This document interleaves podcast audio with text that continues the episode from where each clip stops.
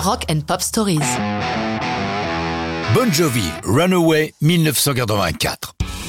Premier succès de son premier album, John Bon Jovi a écrit Runaway deux ans auparavant, en 82, avec son pote George Carac.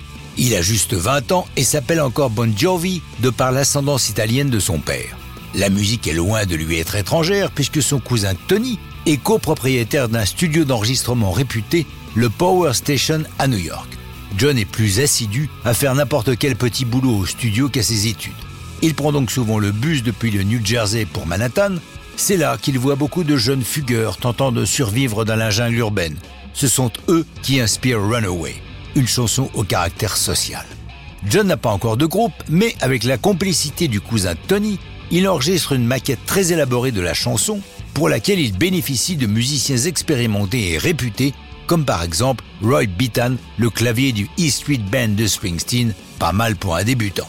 Très bien, sauf qu'une fois sa démo en main, il a beau l'envoyer à tous les labels et tous les managers possibles, personne ne lui répond. Mais une nouvelle radio vient de se monter à Long Island, WAPP, qui n'a même pas encore de réceptionniste lorsque John s'y rend pour présenter sa maquette, ce qui lui permet d'accéder directement à Chip Hobart, l'un des DJ, et au patron de la promo John Lassman ils se mettent à jouer Runaway et l'incluent sur une compile de groupes locaux non signés par un label. Il en est de même pour la radio WDHA qui est elle aussi édite une compile avec Runaway. Cette agitation locale attire les oreilles de Derek Schulman, ex-chanteur du groupe britannique Gentle Giant et qui vient de décrocher un job chez Mercury. Il les signe, même s'il avouera plus tard qu'il était plus attiré par le potentiel marketing de Bon Jovi que par sa musique.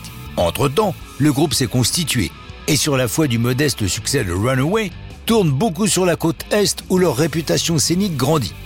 Pour la promo de Runaway, un clip est tourné et la façon dont John raconte ce tournage est savoureuse. Je cite Un idiot a décidé que nous devions faire un clip pour Runaway. Mais plutôt que de réaliser quelque chose en rapport avec la chanson, il a choisi un concept incluant sa nièce. C'est la pire chose que j'ai vue. Ils nous ont habillés, Richie, Sambora le guitariste, porte une combinaison avec des chaussures trois tailles trop grandes. Ils nous ont enduit avec une espèce de solution grasse pour qu'on ait l'air de transpirer.